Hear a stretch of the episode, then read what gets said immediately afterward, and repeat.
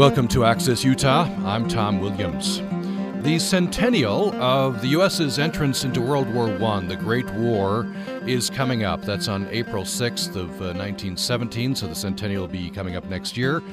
Uh, but this year marks uh, several centennials as the U.S. Uh, got closer to entrance in the Great War.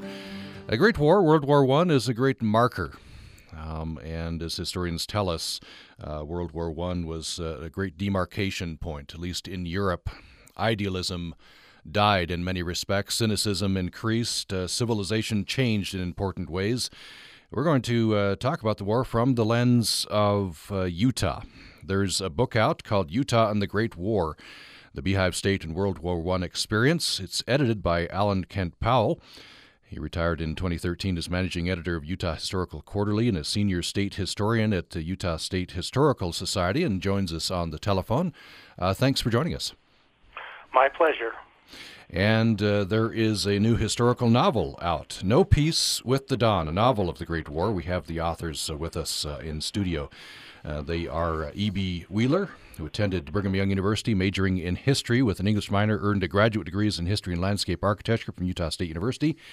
No Peace with the Dawn is her third novel. She's the award winning author of The Haunting of Springett Hall and Born to Treason, as well as several short stories, magazine articles, scripts.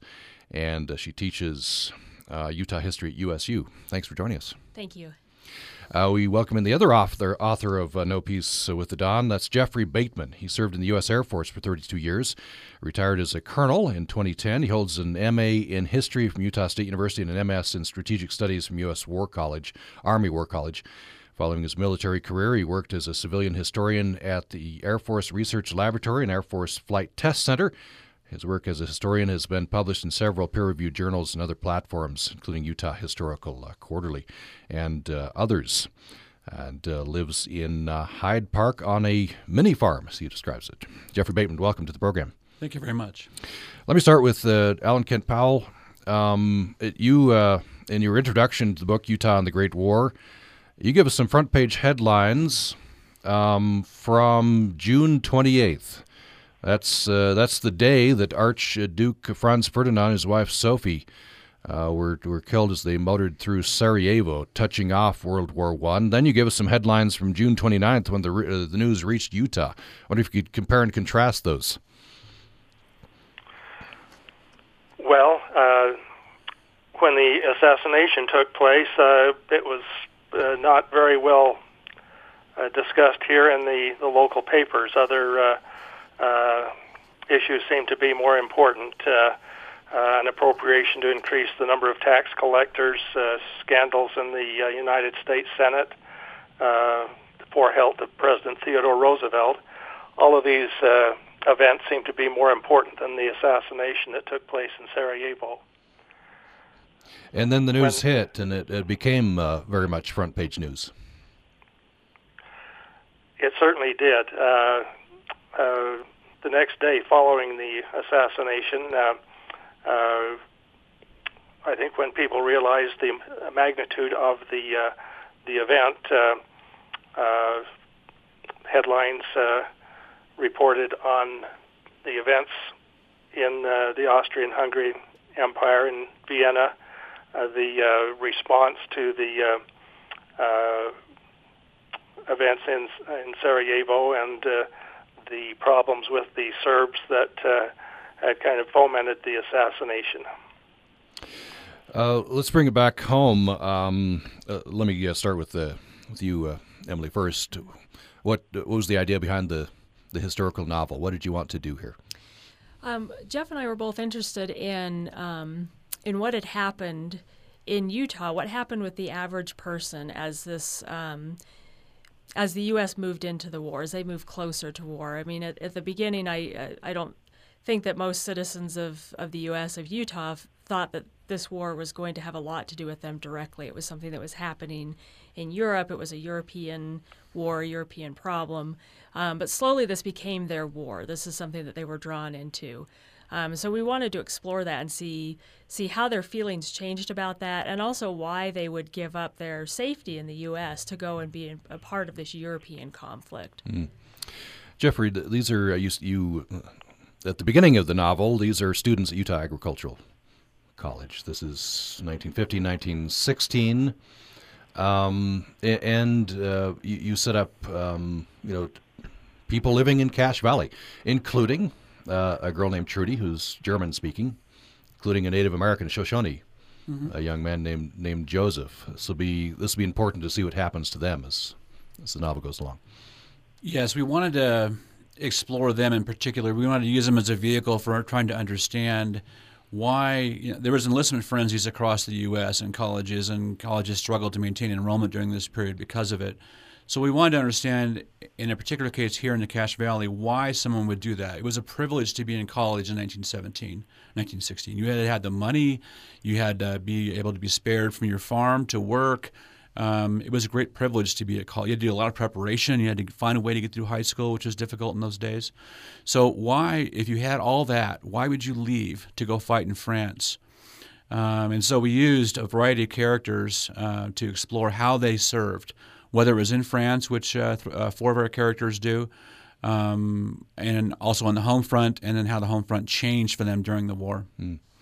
Uh, Allan Kent Powell, um, uh, I'm wondering uh, how things changed. What were the factors that changed? I assume the Americans, Utahns, were neutral. That you know the country was officially neutral um, from the beginning of the war, but it became it, it, turned against Germany. And at a certain point, of course, uh, April of 1917, uh, the, the U.S. entered the war officially against Germany.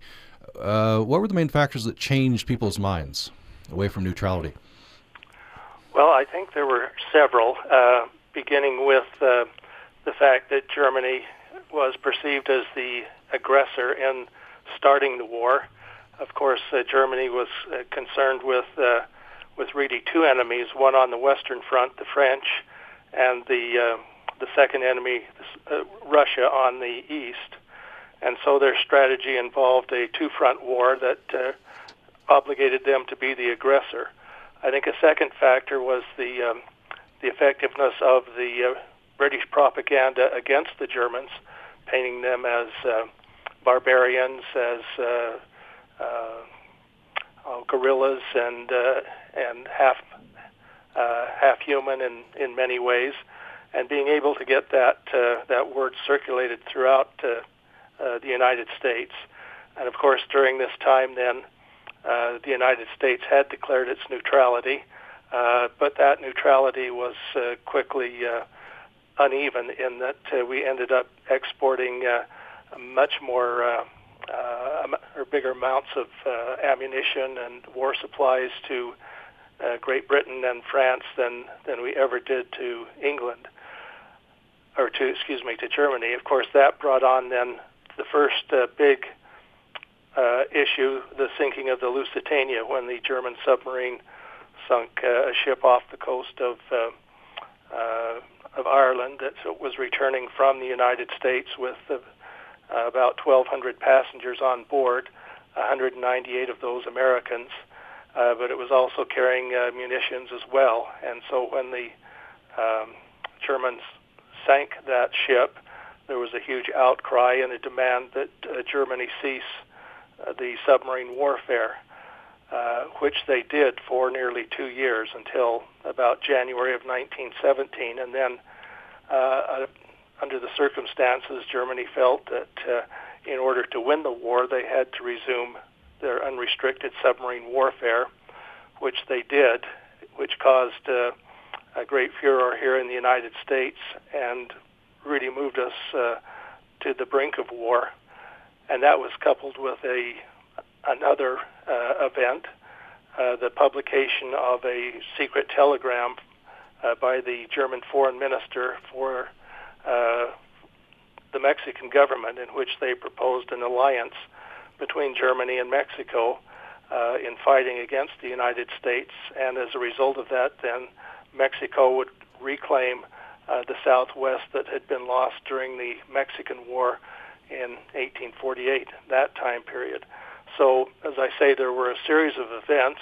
Uh, it's interesting and I think notable that uh, the United States did stay out of the war for three years, and in fact, uh, Woodrow Wilson in 1916 had run his campaign for the presidency on the uh, the slogan "He kept us out of war." Uh, so, like I say, it was a, a complex uh, collection of events that steadily progressed to uh, uh, to the Declaration on April sixth, nineteen seventeen. Let me have uh, Jeffery Bateman. Uh, let me have you uh, read a passage from uh, from uh, from the novel No Peace with the, with the Dawn.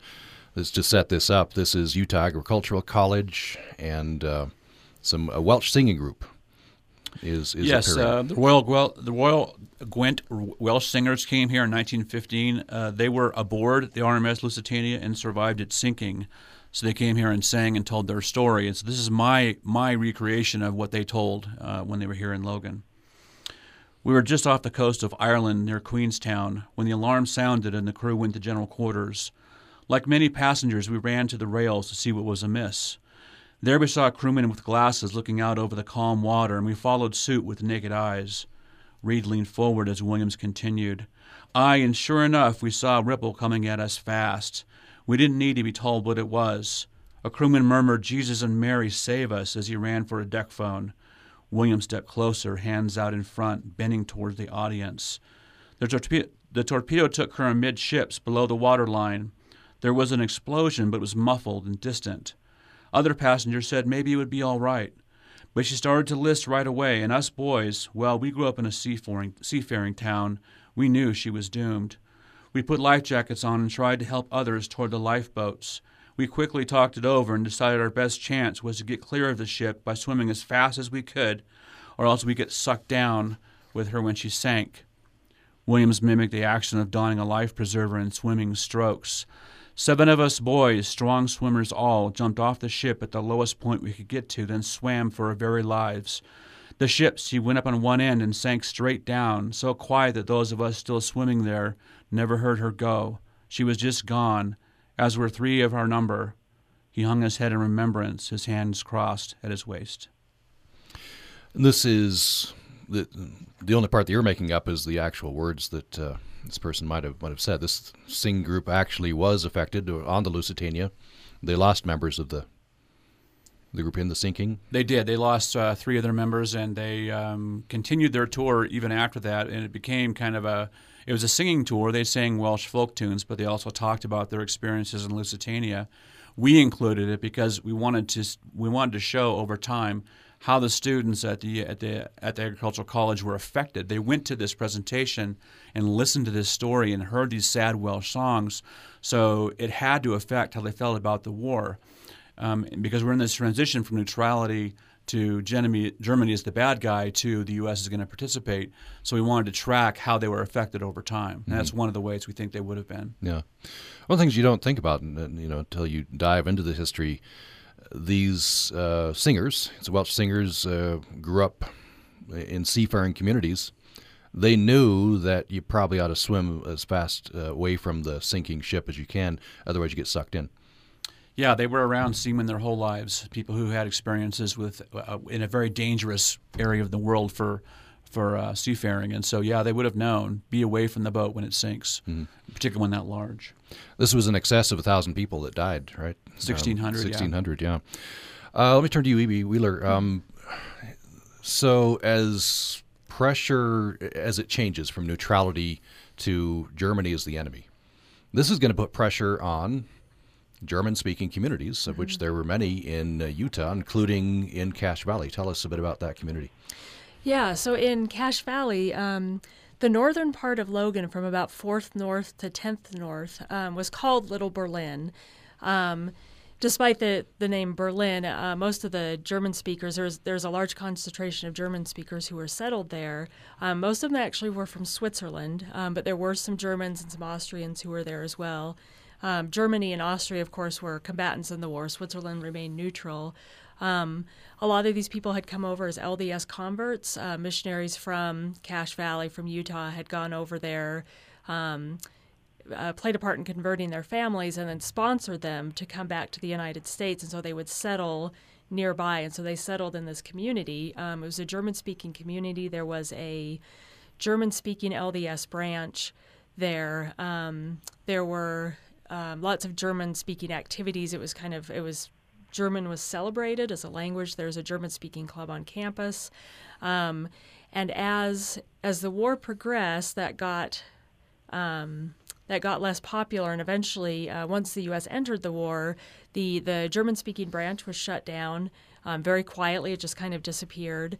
Um, for many years afterwards, that area, the what what would be the 10th Ward um, area in Logan, was still had, still had a lot of German speakers. Sometimes people would say prayers or maybe even give talks in German, but there was no longer an official German speaking branch anymore after the war. That got shut down. Um, the German speaking club was shut down. The teaching of German in Utah was banned. And so, for these people who had come over here, some of them were citizens, some of them had not gotten their citizenship yet. Um, those who didn't, who were not citizens, who were from Germany or Austria, had to register with the police um, so that they could be watched during the war to make sure that they weren't spies of some sort. There's a lot of fear of spies. Um, so they they endured uh, persecution and a lot of stress, and a lot of them um, had to give up their or voluntarily gave up their language and tried to show how patriotic they were. Even if they didn't speak English very well, they would not speak German anymore, as a way to show that um, that they were that they were very American. They they were trying to show that they were patriotic because it was a, it was a dangerous time to be a German speaker. Mm-hmm. Allan Kent Powell, I wonder uh, other areas in Utah. I assume uh, you know German speaking communities had these similar issues that they, they were dealing with. Uh, they certainly did, and uh, uh, in Salt Lake City here, as war was declared in uh, August of 1914, the German American community came together and held a, a huge rally uh, down on the corner of uh, Third South and State Street, where a, uh, a German uh, hall was located. Uh, they they sang Deutschland, Deutschland über alles. Uh, they pledged funds for the German Red Cross. Uh, several of them announced that they were going to volunteer and go back to Germany to fight uh, for Germany. Uh, even in Germany, there had been um, uh, a few missionaries, LDS missionaries, who left their missions and joined the German army. And when one of those was killed in 1916, uh, a memorial service was held at the Assembly Hall on Temple Square. So uh, during this period, there was a, a great fervor support for Germany uh, among the German American community. But once war was declared, then that changed entirely.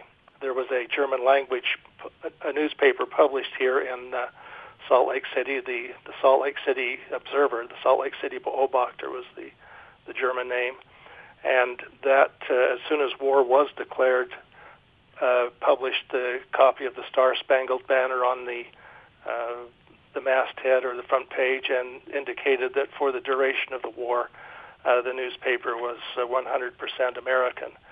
Um, but that wasn't sufficient uh, for many Americans, and and they or many Utahns who requested that the newspaper uh, cease publication. It was sponsored by the LDS Church and and the decision to continue to publish that newspaper uh, was carried all the way to the president of the church, who uh, whose decision was that it continue to be published. Uh, just one interesting uh, connection between uh, the newspaper and uh, and Logan was uh, the response of a an editor of the Beobachter to a an article that appeared in the uh, the Logan newspaper. In that newspaper, the article claimed that Belgian children with their severed arms are, were now being brought to the United States and brought to the West. Um, the publisher of the Beobachter said that he would give a hundred dollar reward for any evidence of this taking place, any of these children that uh, were actually here. And the uh, the Logan Journal responded, "Well, we may not have the proof, but it's obvious the Germans are guilty. Uh, we don't need the proof." And uh, and so this kind of back and forth continued. But by and large, then the German American community was uh, was behind the the war once it started. Uh, E.B. Wheeler, before we go to break, I want to bring this forward. You mentioned in the, the back of uh, your book um, a Japanese American fellow, Michio Kuramoto. Mm-hmm uh, who provides a link World War One to World War Two, and the similar issues. Germans, German-speaking peoples, are forced to register in many cases, mm-hmm. so you keep an eye on you. And of course, we know the history in World, World War II with with uh, Japanese Americans. Yeah.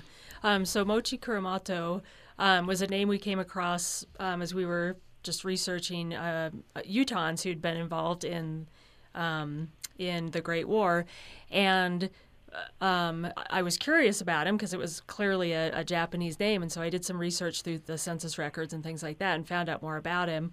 Um, he uh, would not have been a U.S. citizen, um, but he was drafted, uh, served in World War One, and then um, came home after that, uh, married, uh, was farming in Utah. The Great Depression hits, and he moved to California, um, which was kind of a, an ominous decision in a way because we know what happened to Japanese who were in California. And he he died shortly before Pearl Harbor. He died, I think, in April of 1941. Um, but his family, um, after Pearl Harbor, his wife and all of his American born children were deported to an internment camp in Arkansas. Um, at just about the same time that they placed his veteran's headstone in the um, mm. Lodi, California cemetery, his family's being deported as enemy aliens or potential enemy aliens. And so, yeah, there's definitely um, there's definitely I think a connection between the Germans in World War One and the the Japanese in World War II. The Japanese, um, of course, had the mass deportation, which the Germans did not have, but just that fear of, of the enemy, just based on um, the language they spoke or the color of their skin, um, disregarding you know Kuramoto's service record that he was a veteran, despite the fact that being drafted would have been illegal for him. Um, he still served. His family was still deported during that time, and he would have been too if he had, if he had lived um, to go through that experience. Mm. Let's take a break. When we come back, more um, on uh, Utah and the Great War. We're talking about World War One. Um, it was the war to end all wars, right? And um, and then of course World War Two happened, and and uh, you know there's there's fear uh, ebbing and flowing about you know what would happen in World War Three. We we suspect World War Three would be really the the war to end all wars, end the world. Um, it's interesting to look back at this history, and we uh, are at uh, centennial points for uh, these uh, memorable events of World War One. U.S. Uh, entrance into World War One happened April 6, 1917, but many other things happened in in 1916, so 100 years ago. Uh, there's a new book out, Utah and the Great War: The Beehive State and the World War One Experience. It's edited by Allan Kent Powell, and he is with us. And a new historical novel is out, No Peace with the Dawn a novel of the Great War, and we have with us uh, the two authors, E.B. Wheeler and Jeffery uh, Bateman. Uh, let me just mention a few events um, for the authors of No Peace uh, with the Dawn. Uh, they're going to uh, be at the Merrill Cazier Library on the USU campus November 3rd, 7 p.m. Uh, November 9th, 7 p.m. for the Cache Valley Historical Society at the old Logan Courthouse. Then November 11th um, from 6 to 8 p.m. in Ogden. And uh, at the King's English Bookstore in uh, Salt Lake City on Saturday, November 12th at 1 p.m. You can join this conversation at 1 800 826 1495 or upraccess at gmail.com. We have much more following this break. Did you know that when parents rave about a goal their child scored in the latest soccer game, the young athlete may be hearing more pressure than praise? When parents focus on scoring or the amount of time played on the field, the child may be hearing that mom or dad only cares about winning. Parental pressure and an overemphasis on winning in youth sports are the biggest reasons why children drop out. By the time they turn 13, 7 out of 10 young players quit participating. So, what is the best thing a parent can say after watching their child's game? They can tell their young athlete, I love watching you play. Children also appreciate their parents when they hear some encouragement after a bad game. This segment of Did You Know That has been brought to you by our members and the Emma Eccles Jones College of Education and Human Services. Committed to mentoring tomorrow's educators, researchers, and clinicians. Located on campuses in Logan and 26 other sites throughout Utah.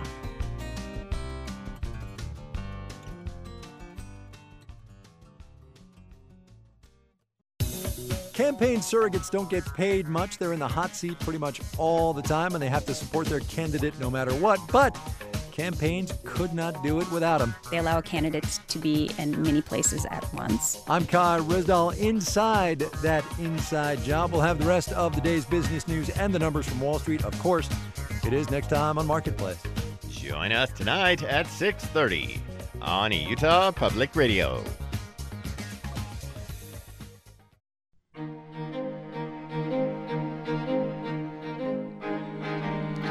Thanks for listening to Access Utah. I'm Tom Williams. We're going back 100 years. We're uh, at uh, centennial points for the U.S. and Utah's entrance into World War I, the Great War, the war to end all wars. Uh, the official entrance into the war for the U.S. was April 6, 1917, sinking the Lusitania, I think, fall of 1915. Um, and uh, uh, many other things happening in 1916, uh, 100 years ago. Um, some interesting history is out. There's a historical novel, No Peace with the Dawn, a novel of the Great War. We have the two authors uh, with us, E.B. Wheeler and Jeffery Bateman. And uh, on the phone is the editor of a, a, new anthology or a collection, Utah and the Great War, the Beehive State and the World War I Experience. That's Allan Kent Powell. Um, let me start to this uh, segment. But first of all, uh, the phone number and email. You're welcome to join the conversation here if you would like. 800 826 1495. 800 826 1495. Or you can go to upraccess at gmail.com. upraccess at uh, gmail.com. Allan Kent Powell, um, when a nation gears up for war, we're very familiar with this from modern times. Um, it, it's it's a kind of an everybody on the boat sort of a thing. There's great pressure on any opponents to the war. Uh, don't you tell me a little bit about what happened to in Utah opponents of, of the war as as the U.S. and Utah geared up to uh, to enter World War One? Well, um, Utah plays a very important role in that story, as uh, Fort Douglas here in Salt Lake City became the uh, uh, the location where uh, enemy aliens were brought and uh, German naval prisoners of war from the Pacific were brought to, to be housed and taken care of in a prisoner of war camp. During World War One, there were only two of these camps uh, in the United States. The one at Fort Douglas were for those enemy aliens and uh, and those convicted of uh, breaking laws of the United States. Those were brought to uh, Fort Douglas, and those uh, east of the Mississippi were taken to a camp in uh, Georgia. And so here in uh, in Utah, we had uh, uh, enemy aliens, that is, Germans who were suspected or accused of uh, uh, siding with Germany and, and aiding their war effort, uh, spies and uh, uh, saboteurs, these kinds of people. We also had uh, opponents of the war, primarily members of the industrial workers of the world, who felt that it was a uh, uh, a mistake to be at war, especially uh, the working class fighting each other uh, as Germans and Americans and British and so forth. Uh, but uh, in the Pacific, in uh, Guam, for example, um, as the war broke out in 1917, the uh, uh, a ship. Two, uh, there were actually two ships in the Pacific uh, that were captured by the American forces, uh, and those crew members were brought first to San Francisco and then by train from there to uh, uh, to Utah and uh, and up to Fort Douglas. And so you had this group of about 800 prisoners uh, for various reasons. Uh, just as an aside, you can at Fort Douglas see a memorial to those uh, prisoners who died during World War One. Um, that's uh, in the southwest corner of the cemetery, and in fact, on uh, the third Sunday of November, the German American community uh, commemorates what's known as the German National Day of Mourning with a, uh, a wreath laying ceremony, uh, talks. Uh, uh, President Uchtdorf spoke last year. I don't know what the plans are this year, but it's a very moving experience as they commemorate uh, those who lost their lives in the two world wars and in uh, conflicts since then. Let me turn to uh, Jeffery Bateman. Um, characters in your book, the, you know, the, the, main one of the main characters, Reed, mm-hmm. is a Cache Valley boy. Um, gradually becomes convinced that he needs to, to go and serve. Right, you have a, a character named Joseph, who's a Shoshone uh, y- young man. Um, w- what must that have been like for you know innocent in many ways uh, boys, Cache Valley boys, who end up in horrible fighting in, in Europe, and and more horrible fighting than has ever been known before. You know, trench warfare and uh, gas and uh, just horrible circumstances.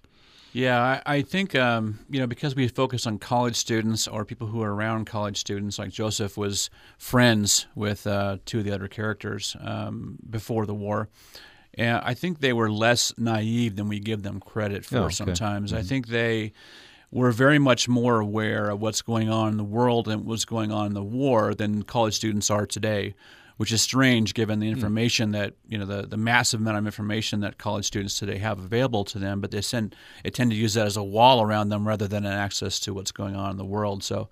It's, it's evident to us through our research that uh, at least the college students at the time were very much aware what was at stake, how horrible it was going to be. Of course, no one knew what combat was going to be like until they were in it. Um, people who try to describe it often say that it beggars description. Um, people have tried. Um, so, yeah, that part of it, we wanted to understand their their willingness to serve, how they chose to serve. Um, Marine um, Reed, for example, decided to go into the Marine Corps as an officer, and I primarily did that to show the diversity of service that Utahns would have done. Some went in the Army, some served in the Army through the National Guard. Uh, obviously, some served in the Navy. In his case, he wanted to be a Marine officer for the reason that most people want to be Marines, which is the uniform is really nice looking. Many men have made that mistake, uh, if you ask them in, in retrospect. Um, anyway, so Reed um, ends up in the Marine Corps, and I wanted to depict uh, the Marine Corps service in France, which was remarkable. Um, in particular, we spent a lot of time talking about the battle at Belleau Wood, which um, up to that point, um, and of course, everything is is tempered by World War II. You say it's the worst thing that ever happened. World War One is the worst thing that ever happened in human history until World War II, and that's why World War II history seems to overwhelm World War One sometimes because of that looming second war that happened. But that battle um, was the most uh, ferocious in Marine Corps history. There was more Marines killed um, in that battle than had been killed in the history of the Marine Corps before that combined. Um, and so Reed is in this. We put him in this battle as a young second lieutenant, leading infantry into the attack at Belleau Wood. His unit, uh, the Fourth Brigade, would have 150% casualties during this battle. And you ask, well, how is that even possible to have 150% casualties? Well, it means in raw numbers that uh, the entire contingent of forces who went into that battle were casualties, and so were 50% of their replacements. So um, it, it was a meat grinder, really. Um, but it, but at a very critical point um, in the war that really um, stemmed the German tide because uh, it was all, it was evident that the French were going to fall, that um, that Paris was going to fall if the U.S. didn't get involved and get involved heavily, and they definitely did. And Marines sort of led the way. So we use Reed as a vehicle for telling that story. Uh, Joseph, the Shoshone character, we wanted to depict Native American service in the war. There was uh, 10,000 Native Americans from across the country who served. Um, some of them were citizens, some of them were not, and there was non-citizens who were drafted, which should have been illegal. And so we depicted Joseph as being one of those non-volunteer. Well, not he volunteered and was rejected in our story, which often happened, um, but then he was drafted even though he was a non-citizen. And so um, he served honorably, came back home in 1919, and as would have been typical of the time, he had to petition for citizenship as a result of being a veteran in 1919 um, by an act passed by Congress. But he still couldn't vote. Um, he didn't have the franchise. He, he wouldn't have had the franchise in Utah, the last state to grant Native Americans the franchise until 1954, which is kind of an appalling statistic to consider. Um, but we wanted to depict their service because it's not talked about much. For example, if I if I asked you, okay, well, who were the very first code talkers the U.S. military used? What pops into your head is Navajo code talkers in World War II. Um, but the first code talkers, well, among the first code talkers were Choctaw Indians in the First World War, who don't get any credit for that. Nobody, no one has you know Choctaw code talker day or anything like that. So, so that's why we put that character in the story to tell. Um, and and also to convey some of the neat stories in Cache Valley at the time, uh, where the Washakie uh, Shoshone, of which Joseph been a part, participated in the community in a lot of ways. Um, baseball was one of them. The Washakie uh, baseball team would play Cache Valley teams, and uh, the the Shoshone were very very good horse racers, and so they'd participate in horse races, and that's how our characters meet each other. Is they race horses together at the Cache County Fairgrounds. Um, and they were very successful at the Shoshone, where they won something like 25% of the races that were held, occasionally for big purses, because they were very good at breeding racehorses. And so we wanted to show the interaction with the community, and then how um, and how this white farm boy and this Shoshone um, young man, also a farm boy, become friends, and ultimately two of them served together throughout the war. Mm-hmm. E.B. Wheeler, I wonder if you could tell me about um, diaries you looked at? Yes. There must have been primary sources, even though I learned from your book that uh, soldiers were discouraged, Mhm. prohibited from doing diaries. Thankfully, some of them uh, disobeyed that, that order. Um, but not only the soldiers, but uh, women who went. Yeah. Went, went to France, Mhm. including uh, main female character, her Clara. Yeah, Clara um, was inspired by a Utah woman who did go and serve. Um, she went to she went to go and drive ambulances. Um, her name, the Utah woman's name was uh, Maud Fitch. Um, she had to pay her own way. Um, so this was an entire. Not only was she volunteering to do it, she's paying her own way, and she even, um, in the case of Maud Fitch, she actually was also um, going to purchase her own ambulance and pay for all the gas while she was driving over there. So this was, I mean, she wanted to do this. You know, not only was she a woman going where women were um, needed, but still. It was it was kind of an awkward situation where they, they needed the women there to perform some of those roles to free up men for fighting, but um, the U.S um, especially the the armed forces were a little uncomfortable. Uh, the army particularly was a little uncomfortable, um, including women. The Navy and the Marines were um, actually better about that. They they included women as um, clerical workers. Um, to free up men for fighting, but the army was a little uncomfortable. It seems like with uh, using women, and yet they needed them. And so she, Maud Fitch, went as a volunteer, um, and we have her letters. The her letters are in the um, the state historical archives. And so I was able to read through those and kind of get a feel for what her experience was like.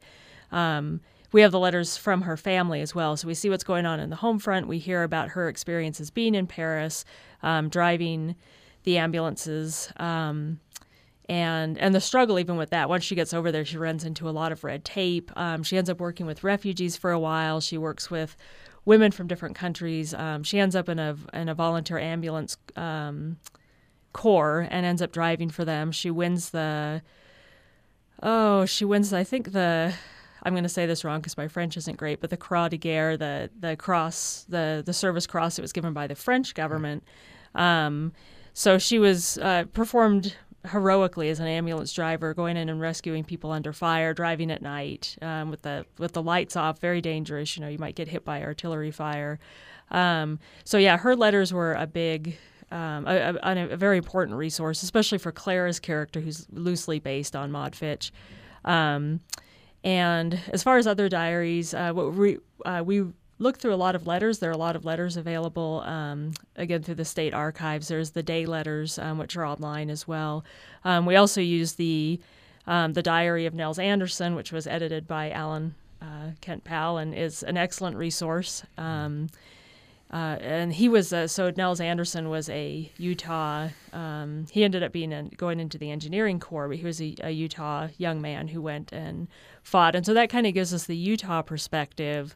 Um, what was it like to to be a Utahn who's going and, and serving? And in his case, he didn't serve um, necessarily with um, his uh, fellow Utahns um, as uh, those who went into the 91st Division, into the Wild West Division um, maybe were serving with other Utahns, but he was serving with uh, uh, people from all over in the engineering corps. It sounds like, and so um, it was very interesting to get that perspective of what was it like to be a Utahn serving over there and having that experience. Utah at that point was still kind of isolated from the rest of the country. It was a little awkward. Um, as far as there's, you know, Utah hadn't been a, a, state for particularly long. There's still a lot of prejudice against um, against Mormons during this time, and so um, it's interesting to see people having that experience where they're kind of breaking down those walls by serving together. And I think it did a lot to integrate Utah um, into the rest of the United States to have those opportunities. Both women like Maud Finch, she was actually Catholic, she wasn't Mormon, um, but she goes over there and kind of represents Utah. And we have people like Nels Anderson as well. And, and luckily, they did uh, keep some records mm. um, so that we would have that information about what that experience was like. Yeah. Let me turn back to some of the question to Allan Kent Powell. Uh, is there a particular diary or or account or, or series of letters that really jumped out at you as you, as you look at this time period?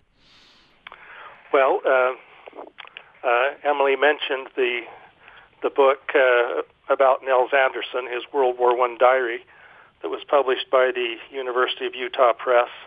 Uh, I think, in my mind, this is one of the finest diaries of World War One that we have.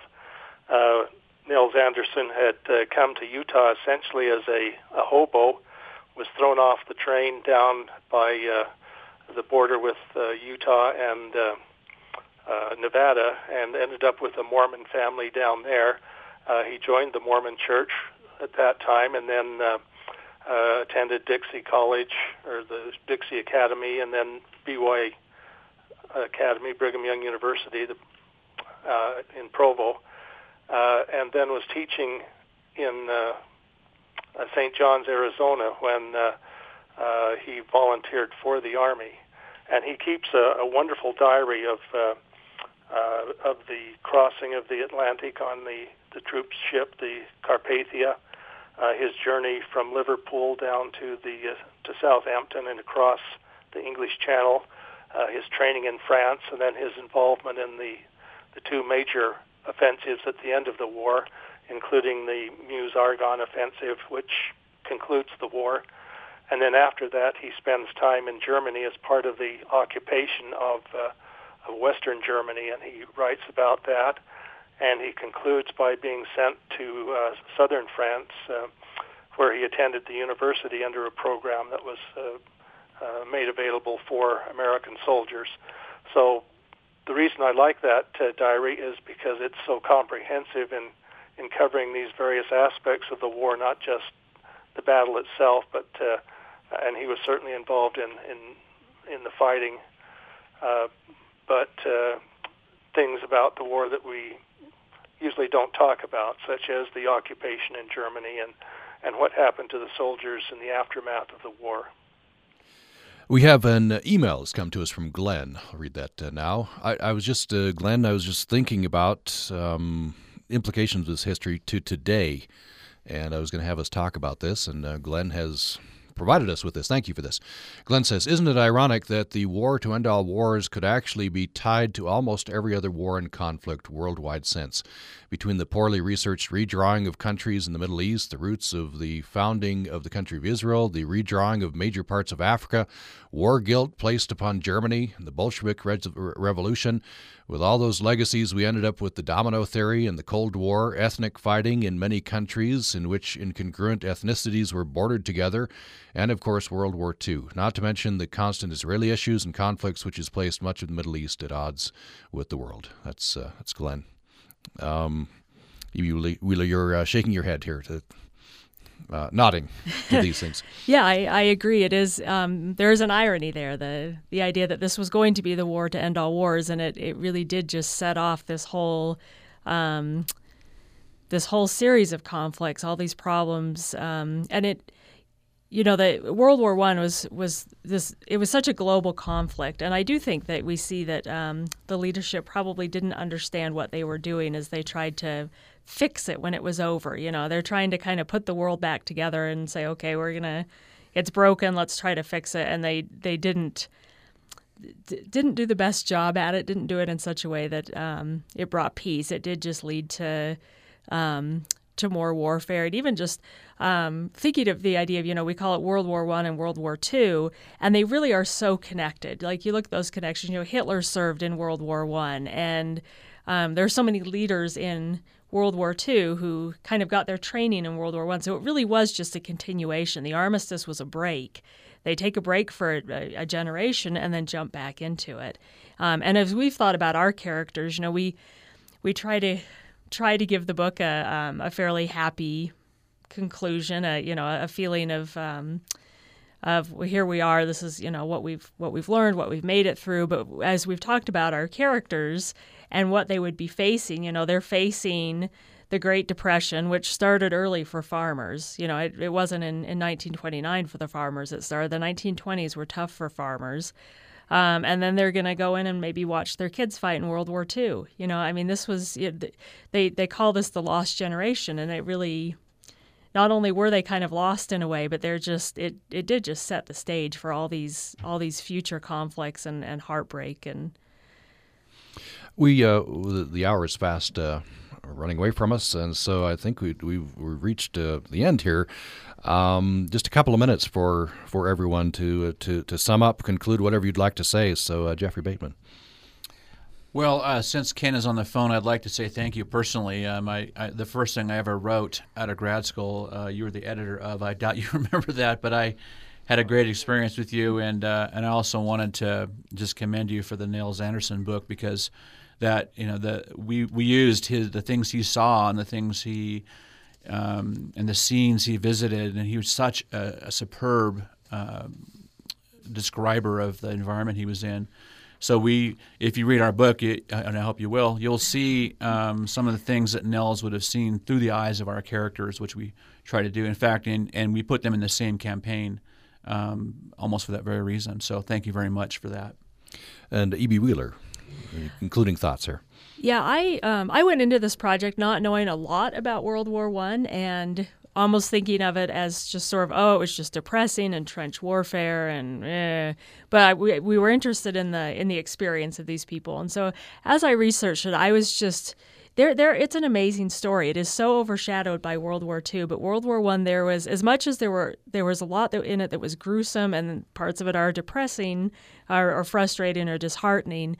Um, but there's also there is there are heroics. I mean, we don't want to glorify what happened, but but watching these individual people, people who were drafted illegally but serve anyway, um, the people who were on the home front and, and sacrificed and maybe struggled with like those who spoke German and had to kind of struggle with conflicted loyalties and it really is a, an interesting story, and I think it's a shame that it's been overlooked. And I hope maybe with the centennial that um, that we'll remember a little bit more, remember World War One a bit more, and that it is its own separate um, story, and there's separate people who are affected by it, and it it affects us too today.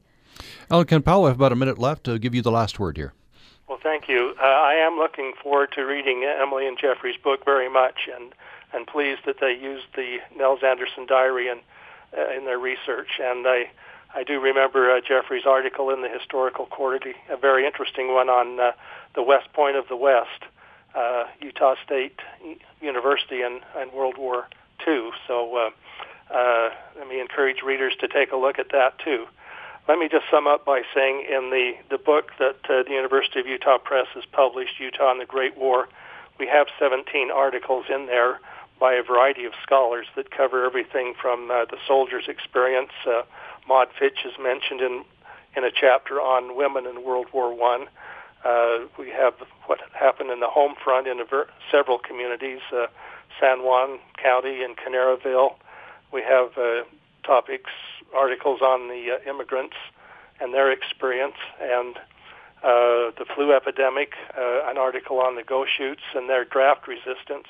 That's fascinating. Another article on uh, uh, an Episcopalian bishop who resigned because of his uh, uh, opposition to the war. So I would uh, encourage readers, if you're interested in World War II, uh, these scholars that we've been able to publish in this book have done a, a fantastic job of pre- presenting uh, a variety of aspects of the war. And uh, that book is Utah and the Great War, the Beehive State and the World War One Experience. Allan Kent Powell is the editor. He has joined us. Thank you so much. Thank you. And uh, we have been talking about uh, a new historical novel, No Peace with the Dawn, a novel of the Great War, and we've had with us E.B. Wheeler and uh, Jeffery Bateman, the, the co-authors. Thank you. Thank, Thank you. you. Thank you very much. Let me just mention quickly at the end here several dates you can uh, interact with E.B. Wheeler and uh, and Jeffery Bateman. Um, Merrill-Cazier Library, November 3rd, 7 p.m. in Ogden, 25th Street. November 11th, 6 to 8 p.m. November 9th, 7 p.m. at the old uh, Logan Courthouse in Logan. And Saturday, November 12th, 1 p.m., King's English Bookshop. Thanks for listening to Access Utah.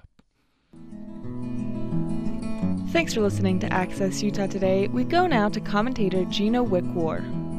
Sometimes you hear such heartwarming stories that you just have to spread them around. I'm associated with a Logan nursing complex called Sunshine Terrace Foundation.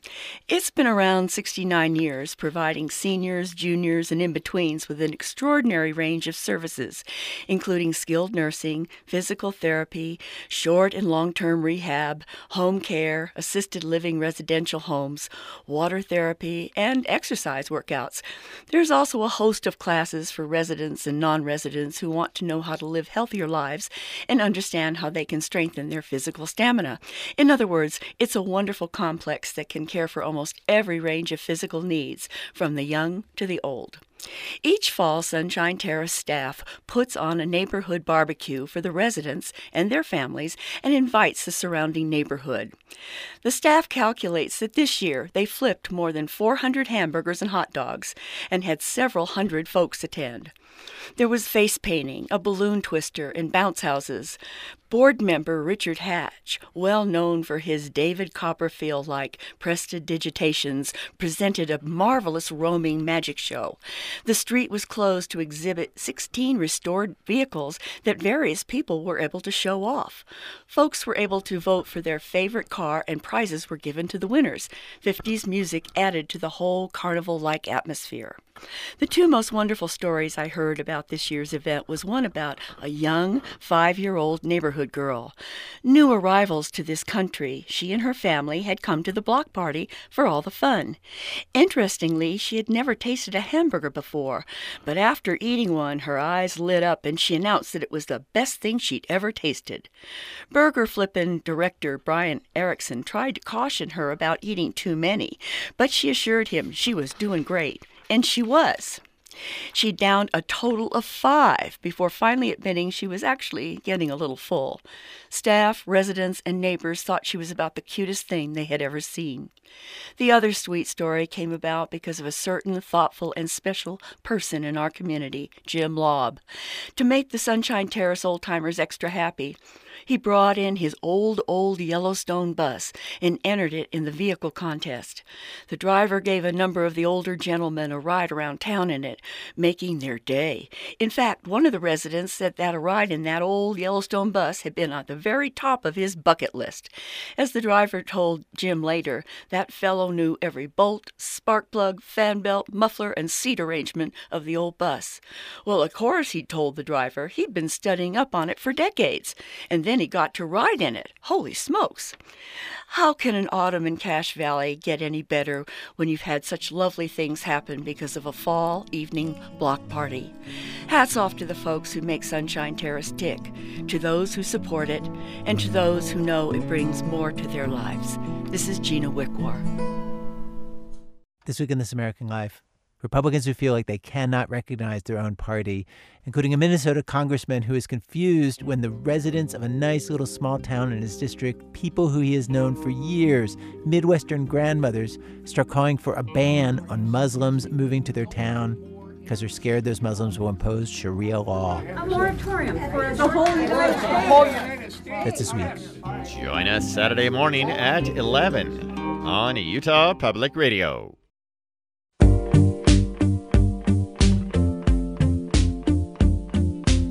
You're listening to Utah Public Radio, a statewide service of Utah State University and the College of Humanities and Social Sciences. KUSR, Logan, KUSK, Vernal, KUSL, Richfield, KUST, Moab, KCEU, Price, KUSU, FM, Logan. Also heard at upr.org.